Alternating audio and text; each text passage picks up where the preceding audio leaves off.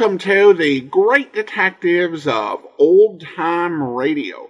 From Boise, Idaho, this is your host, Adam Graham. If you have a comment, email it to me, box13@greatdetectives.net.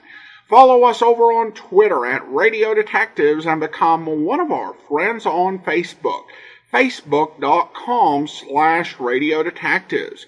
Remember, when you're making your travel plans, check JohnnyDollarAir.com first. JohnnyDollarAir.com is a Priceline affiliate link. So if you book through them, part of the purchase price supports the Great Detectives of Old Time Radio at no additional cost to you.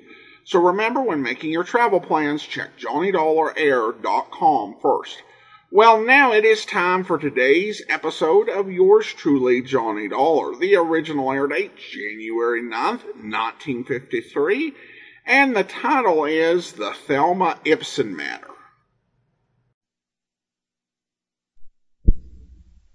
From Hollywood, it's time now for John Lund as Johnny Dollar. My name is DeFranco, Mr. Dollar. I'm with the Claims Division of Eastern Life and Trust. What can I do for you, Mr. DeFranco? Help me pay off a claim, I hope. Well, that's a new wrinkle. Yeah, one of our new policyholders passed away last month. We can't seem to locate his beneficiary. Well, maybe he doesn't want the money. It's a she. Everybody wants money, especially insurance money. Would you like to take a whack at it? What floor are you on, Mr. DeFranco? Fourth, 418. Just after you get off the elevator, turn to your left. Be there in an hour.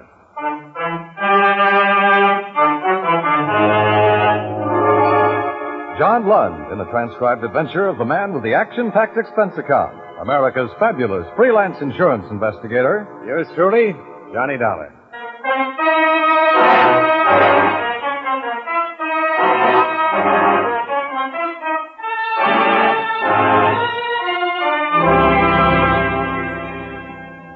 Expense account submitted by Special Investigator Johnny Dollar.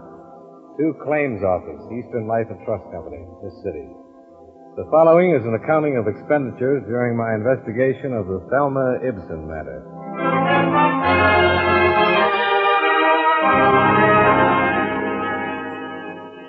Expense account item 1, 15 cents, bus fare, from my apartment to Milton DeFranco's office, where we got right down to business. The deceased was a man named John Linden. He made his living selling papers in front of the Metropolitan Building. Oh, on 3rd Street? Yes. You ever see him? Yeah, I guess I have. Somehow you never think of someone like that leaving insurance money. No, you don't, but he took out two policies November the 5th, 1940, both of them $500 life. Uh-huh. So he has an estate of $1,000 that we have to give to a person named Thelma Ibsen. His daughter or something? No relation at all, just someone who stopped and talked to him one day. He must have had quite a line. Yeah, you'd think so, but I doubt it. He was only 10 years old at the time. Oh. I got all this from the agent who wrote up the policy.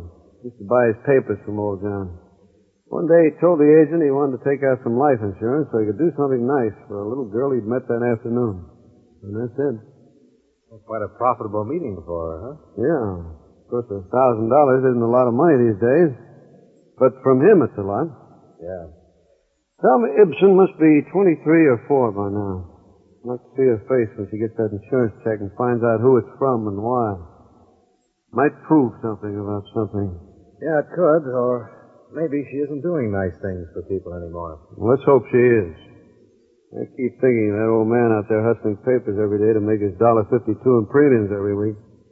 It gets me somehow. Huh? He only saw her that one day in his life.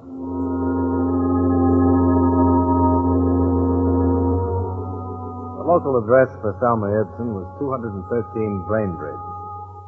From neighbors, I learned that Thelma's parents had been killed in an automobile accident in 1945. She'd moved crosstown to live with an aunt, a Mrs. Mary Seeley. Mrs. Seeley died in 1950. Again, Thelma had moved. Where, nobody seemed to know. But they did know where she'd been working at the time. One of the girls there was brought into the manager's office. Yes. She quit without notice a couple of years ago. She just didn't come back. Were you a friend of hers? Yes. We were good friends. Used to have lunch together every day. We started here together, too. I see. Have you heard from her? No. Any idea where she might have gone? New York, I think. It's the closest place to go, isn't it? Funny she didn't write anybody or say anything when she left, don't you think? Yes, but Thelma was like that. Like what? Well, don't misunderstand me. She was a real sweet girl, but there was something you could tell about her right away when you met her. She had plans of her own, and she just kept them to herself. Mm-hmm. I don't suppose anything's happened to her. I'm just trying to locate her. Did she ever talk about going to New York? No. Well, what did she talk about? Oh, about meeting someone and getting married. Was she going with anyone when she disappeared? Oh, a couple of people around the office. Are they still around? I think so. Going to talk to them? I'd like to. They haven't heard from her either. No one has. She just plain left, bag and baggage.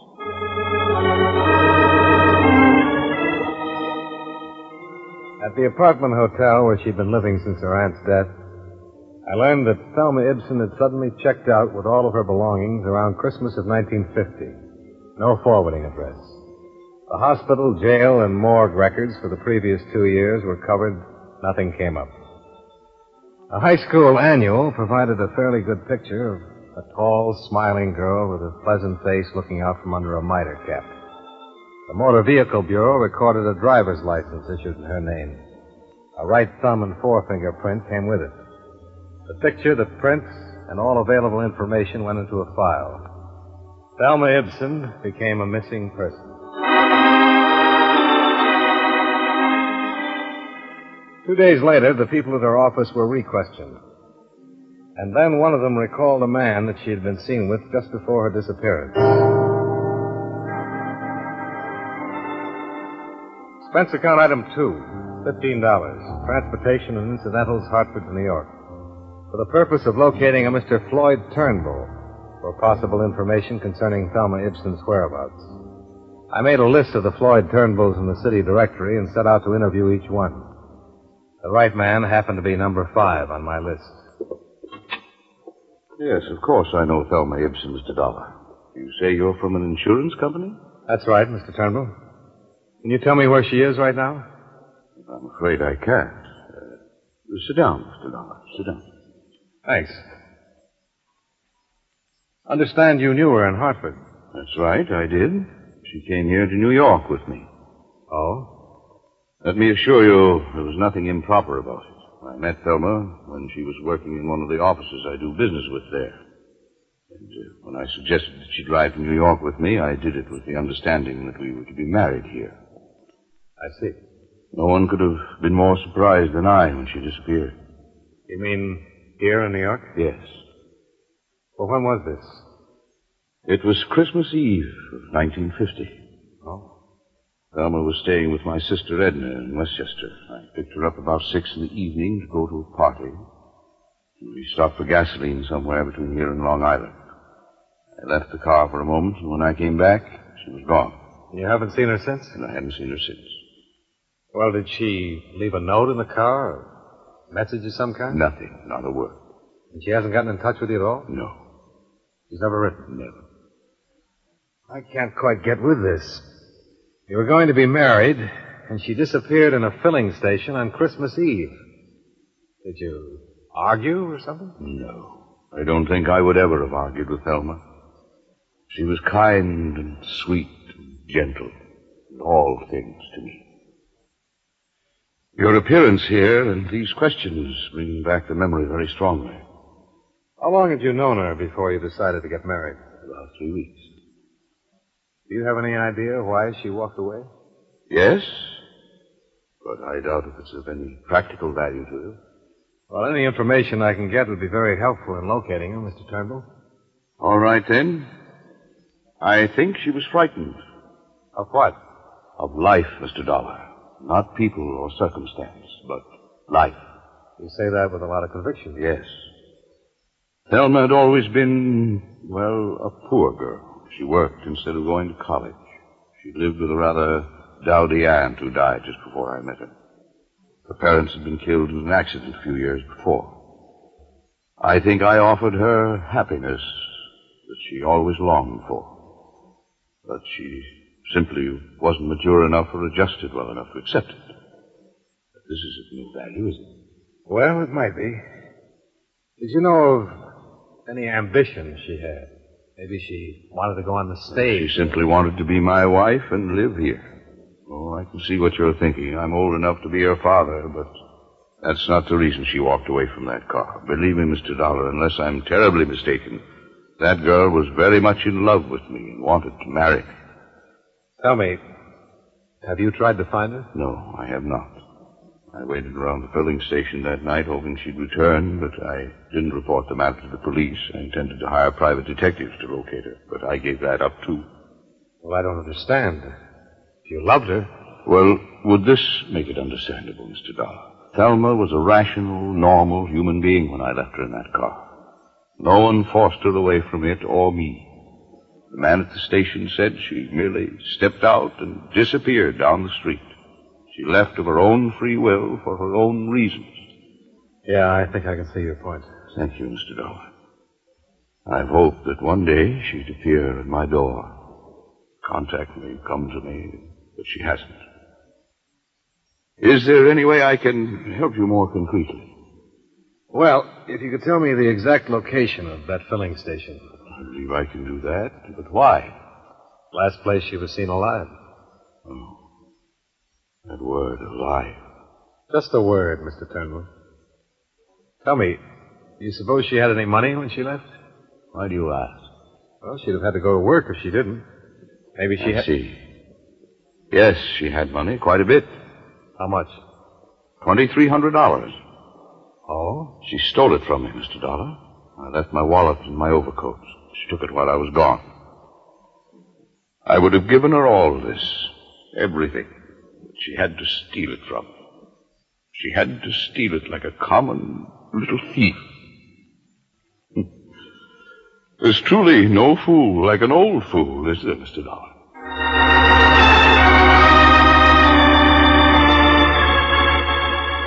When I left Turnbull, it struck me. Here was the second elderly man in Thelma Ibsen's life. One had given her money, which she wasn't around to receive, and from this one she'd taken money and didn't wait around to say thanks.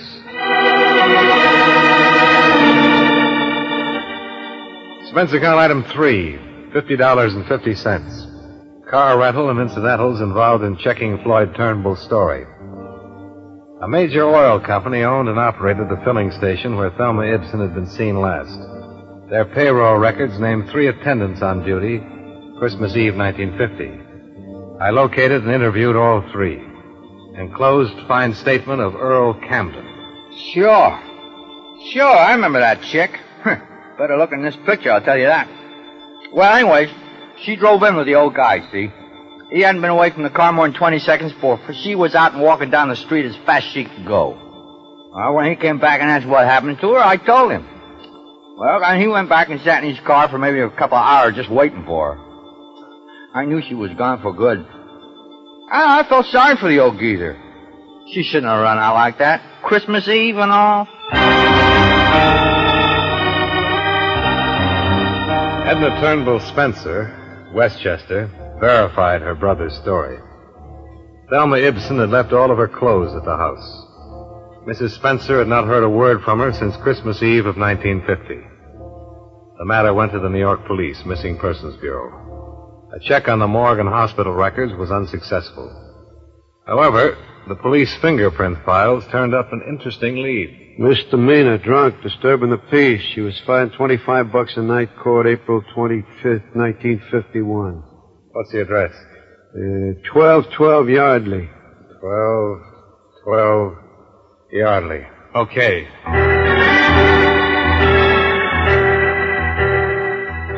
At the address on Yardley, I learned that Thelma Ibsen had moved 8 months before. Again, there was no forwarding address. The landlady turned out to be quite talkative, however. I'm glad, too, she moved from here, Mr. Dollar. I'd like to help you find her, but I'm awfully glad she moved from here. Well, why do you say that, Mrs. Pernice? Oh, noisy. parties all the time. I run a quiet place for quiet people, you know. Yes, I'm sure, but... I thought she was the quiet type when she took the apartment, or I'd never given it to her. She told me she was the secretary, that she worked downtown. She say where? Oh, no. That she didn't work. How could she? She was out every night and slept most of the day. And men used to come to see her. Honestly. Do you know any of them, Mrs. Pernice? Oh, no. Just men. All kinds, all sorts. I see.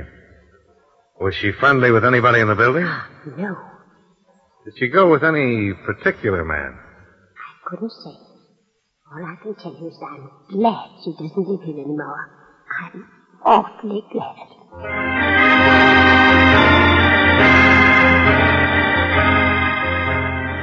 The more people I talked to, the more I learned about Thelma Ibsen, and the less I liked what I heard. I went back to the city hall. It had occurred to me that hardly anyone is ever arrested for being drunk and disturbing the peace alone. I was right. The night court files revealed that Thelma Ibsen had been arrested with 8 other people. I took down their names and began to check them out.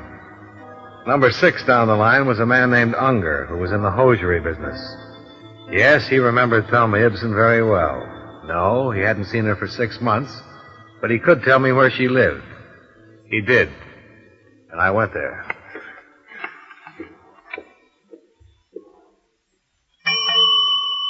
Yes, sir. May I help you? I'm looking for Miss Thelma Ibsen. Oh, I'll ring her room.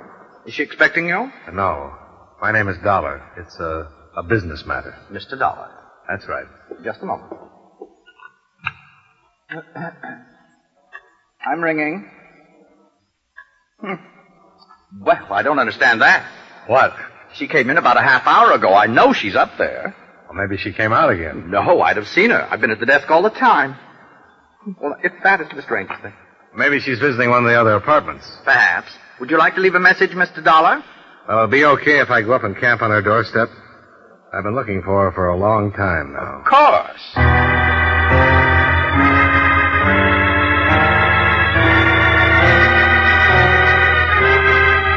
I took the elevator up to the 15th floor and walked down the hall to Thelma Ibsen's apartment.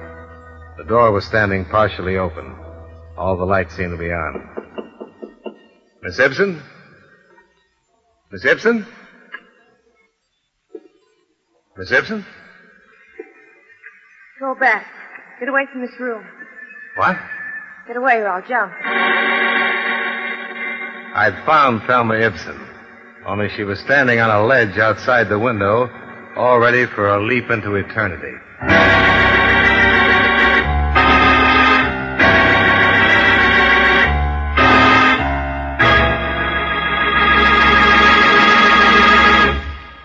We'll return to Yours Truly, Johnny Dollar, in just a moment.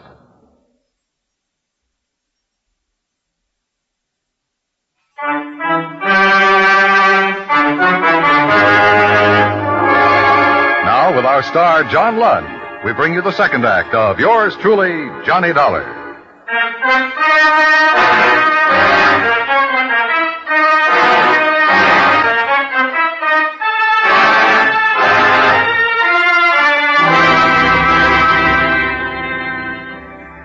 Come any closer. I won't.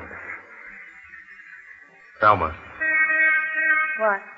You better come in now. You don't want to do this. I'm going to do it. It's cold out there. Don't you think you should come inside? I'm going to jump. Stay away now. Don't try to grab me. I'll do anything you say, Thelma. Okay. I never saw you before. How do you know my name? I've seen you. No, you haven't. I remember people. Watch. Just going to light a cigarette. Do you want one? No. Can I have one? All right. Where did you see me? In a picture. In your high school annual. You went to high school in Hartford. I don't know you. What's your name? Johnny Dollar. Are you from Hartford? Yeah. Step over there. Let me see your face in the light. No. You aren't from Hartford. You're lying to me. Mr. Dollar, I wanted to... Go away. Go away or I'll jump. Why, Miss Ibsen... Go on. Get out of here. Go ahead. Call the police. Yes, of course, of course. I heard you tell him to call the police. I don't care. They can't stop me. Nobody can stop me. Maybe they won't even try, Thelma. Oh, I know they will. They'll talk to me just the way you're talking. They try to get close enough to grab me. I wanted somebody to call the police. I want them all down there waiting for me to jump. When the crowd's big enough, I'll jump right down there. I'm not afraid to do it. Why do you want to jump, Thelma? I have my reasons. Look, there's a couple of people down there who see me. They'd like to see me jump. I don't think they'd like to see that at all, Thelma. Oh, yes, they would. They might say they wouldn't, but they'll hang around, and if I don't jump, they'll be disappointed. Nobody wants you to jump, Thelma. Oh, sure they do. Those people down there would love to see it happen. You'd like it, too. If I wanted to see you jump, I'd be waiting on the street with those people. But I don't want to see you do that. And neither do they. I want you to live, Thelma. That's more people down there now. Oh, I'm getting the big lights up here. God. Thelma, look. If you're broke, if you need money... They'll come any closer, I told you before. I want to help you, Thelma. Nobody wants to help me. Nobody's ever wanted to help me. You're wrong about that. Floyd Turnbull wanted to help you. Floyd Turnbull? You met him? Yes. And he's still very much in love with you. After I stole money from him and walked out on him? The money meant nothing to him. He still loves you, Thelma. Thelma? I don't love him. I never loved him. He thought so. He was just nice. Why did you leave him that way? I'm no good. Never have been, you know. I've never been any good to anybody. Would you like to talk to Floyd? No. I don't want to talk to him or anybody. I know. But after I jump, I want you to tell Floyd something. Sure. Tell him I meant to send the money back to him. I didn't think it was that much. Tell him I never was any good at all. That I left him because of that. All right. You can tell him I loved him. He'd feel good, I think. All right. Go back! I don't care who you are. Go back or I'll jump right now. Wait. Close that hall door. If you want to see me jump, you'll have to watch from the street down there with the others. Close it! Is he a policeman? I suppose so. I don't know. You look foolish. We all look foolish at one time or another. It passes. Do I look foolish? Yes, Thelma, you do. You're not going through with this. In the end, you'll come back into this room and... everybody down there will go home. That isn't true. You know, for the first time in my life, I know exactly what I want to do, how I want to do it. I'm going to jump. From what I know about you, I thought you always knew pretty much what you wanted out of life. I never knew anything. And it's all botched up. I'd be happy one minute and crying the next. Things kept happening all the time. That's so tiresome. Mom and Daddy died. I should have died, too. Then I wouldn't be here making all those people down there have bad dreams for weeks to come. I should have been with them when they were killed in that car. Well, it won't be long. I won't be tired anymore pretty soon. Thelma, wait. Wait for what? You say you've talked to people who've known me, who know what I was and what I am. I didn't turn out the way they wanted me to, did I? Didn't even turn out the way I wanted to be. Look at me. Why should I wait? One man I didn't talk to had more faith in you than anybody else. He was an old man who sold newspapers in front of the Metropolitan Building. His name was John Linden. Old John. Thelma, Old John? Old John. You met him one day when you were a little girl. It meant a lot in his life. An awful lot. Do you remember old John? Yes. I was downtown after school to look in the windows. I had a nickel and I bought a paper from this old man. I talked to him. He said I was a very nice girl, and he asked me my name and where I lived. What did you talk about, Thelma? About school. About growing up. He told me I'd grow up someday, be a lovely woman. He said, lovely woman. He was very nice. What else did you talk about? School. He asked me what grade I was in. Let's see. I guess I was in the 5th grade or maybe the 6th.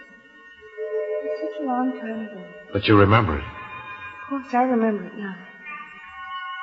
Where's John now? He died a month ago, Thelma. He left you all his money. What money? What money would that poor old man have? Insurance money. Comes to $1,000. You're lying. No, I'm not, Thelma. That's why I've been looking for you. It's my job to see that you get the money that he left for you. He wanted you to have it. Why? I didn't know him only that afternoon. But he wanted to help you. You're making all this up. It's all a lie. No. No, look. What? These prove I'm from the insurance company. Here. Throw them over. All right. You see? He wanted you to have something. That old man. That poor old man. I want to stop and talk to him.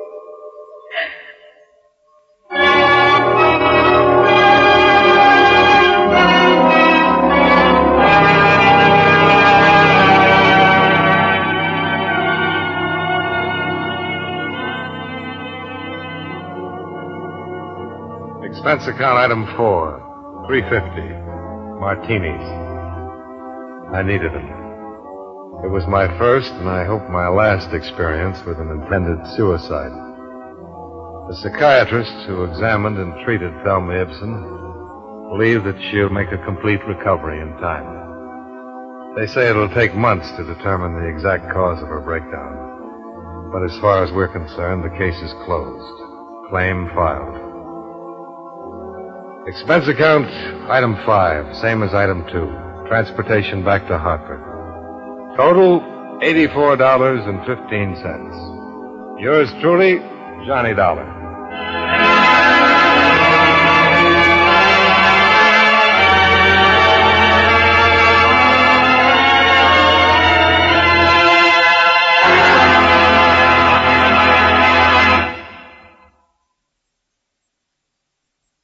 Yours truly, Johnny Dollar, stars John Lund in the title role and is written by E. Jack Newman with music by Eddie Dunstetter. John Lund can currently be seen in the Universal International picture Just Across the Street.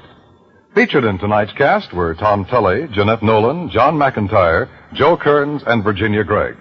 Yours truly, Johnny Dollar, is transcribed in Hollywood by Jaime Del Valle.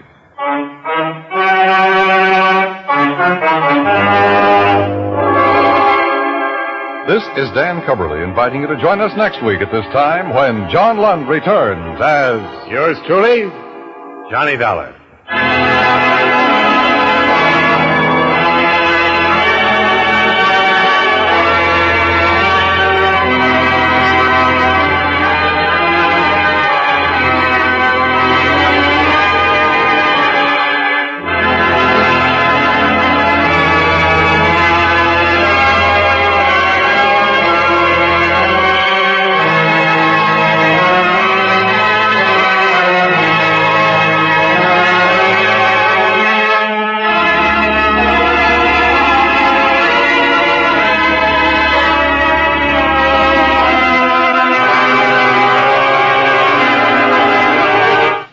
Welcome back. Well, a pretty good episode. I thought it had a very solid premise. The idea that you're getting to know this person as you, talk to these people that knew her, as you examine these stories of her life. And you can kind of go from one extreme to the other in thinking about her as you're listening to the episode. But it's not the same thing until you actually meet her at the end.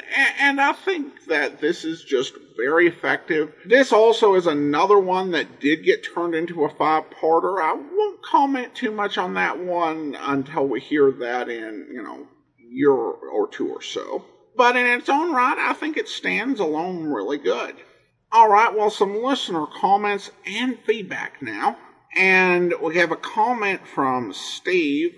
Steve writes in, I like Bob Bailey, hate Edmund O'Brien, John Linden was somewhere in between. And then we have an email here from Frank who says, Adam, congratulations on your mini podcast. I favor Superman and Johnny Dollar. I hope you will stay with the recorded Superman podcast. I heard a few of the shows you did live, and no offense, but technically they were a disaster. The levels were not consistent, and I was constantly changing the volume on my end, but small matter, that's just less than 1% of the shows I listened to. Superman was a great show for kids and adults. Johnny Dollar could be remade into a modern TV show and be excellent. Congratulations to sponsors I recently noticed you picked up. By the way, I've been collecting old-time radio since 1973 when I picked up a couple cassettes in an audio store. In college, we had an old-time radio show, and I was able to host a few episodes. Trust me, you do a great job. Keep up the good work. Well, thank you so much, Frank. And that definitely means a lot to have that support from someone who's been collecting old-time radio for so long. Collectors and fans really are why we have most of the old-time radio programs that we have today. So I really appreciate that. Regarding Superman, it has been years and years since I did a live old-time radio podcast. And I did those mainly because that was the sort of podcast that the original host for the old-time Dragnet program and the old-time radio Superman program encouraged. The sound quality was not good, but that's more an issue with both the equipment and the host that I was using back then. I did get to the point where I figured out that the recording of the program played live sounded really bad. So if I did do a live podcast, I figured out to download the live audio and then replace the live version of the recording with an actual pre-recorded version of the episode so that it would be listenable.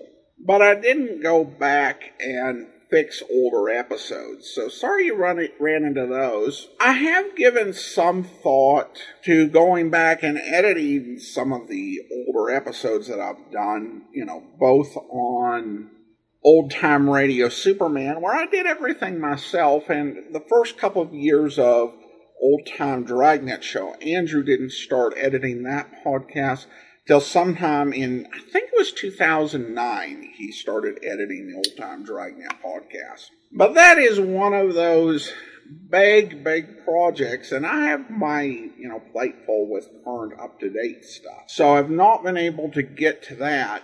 Regarding Johnny Dollar, I think it could be a good TV show in the right hands. I just tend to be very pessimistic about television programs actually doing a concept justice these days. But there's definitely room for it as a concept, or even doing a, modern podcast audio drama, provided you get all the right licensing done. But thanks so much for the comments. Appreciate them. And thanks so much for listening, Frank. And I want to go ahead and also thank our Patreon supporter of the day. And thank you to Lise. Lise has been one of our Patreon supporters since May, currently supporting us at the rookie level of $2 or more per month. Thanks so much for your support, Lise. And that will do it for today. If you do enjoy this podcast, be sure to rate and review it wherever you download your podcast from. And be sure and join us back here tomorrow for The Silent Men, and then we will be back next Friday with another episode of Yours Truly, Johnny Dollar. In the meanwhile, do send your comments to box13@greatdetectives.net. Follow us over on Twitter at Radio Detectives and become one of our friends on Facebook, facebook.com/Radio Detectives. From Boise, Idaho, this is your host, Adam Graham, signing off.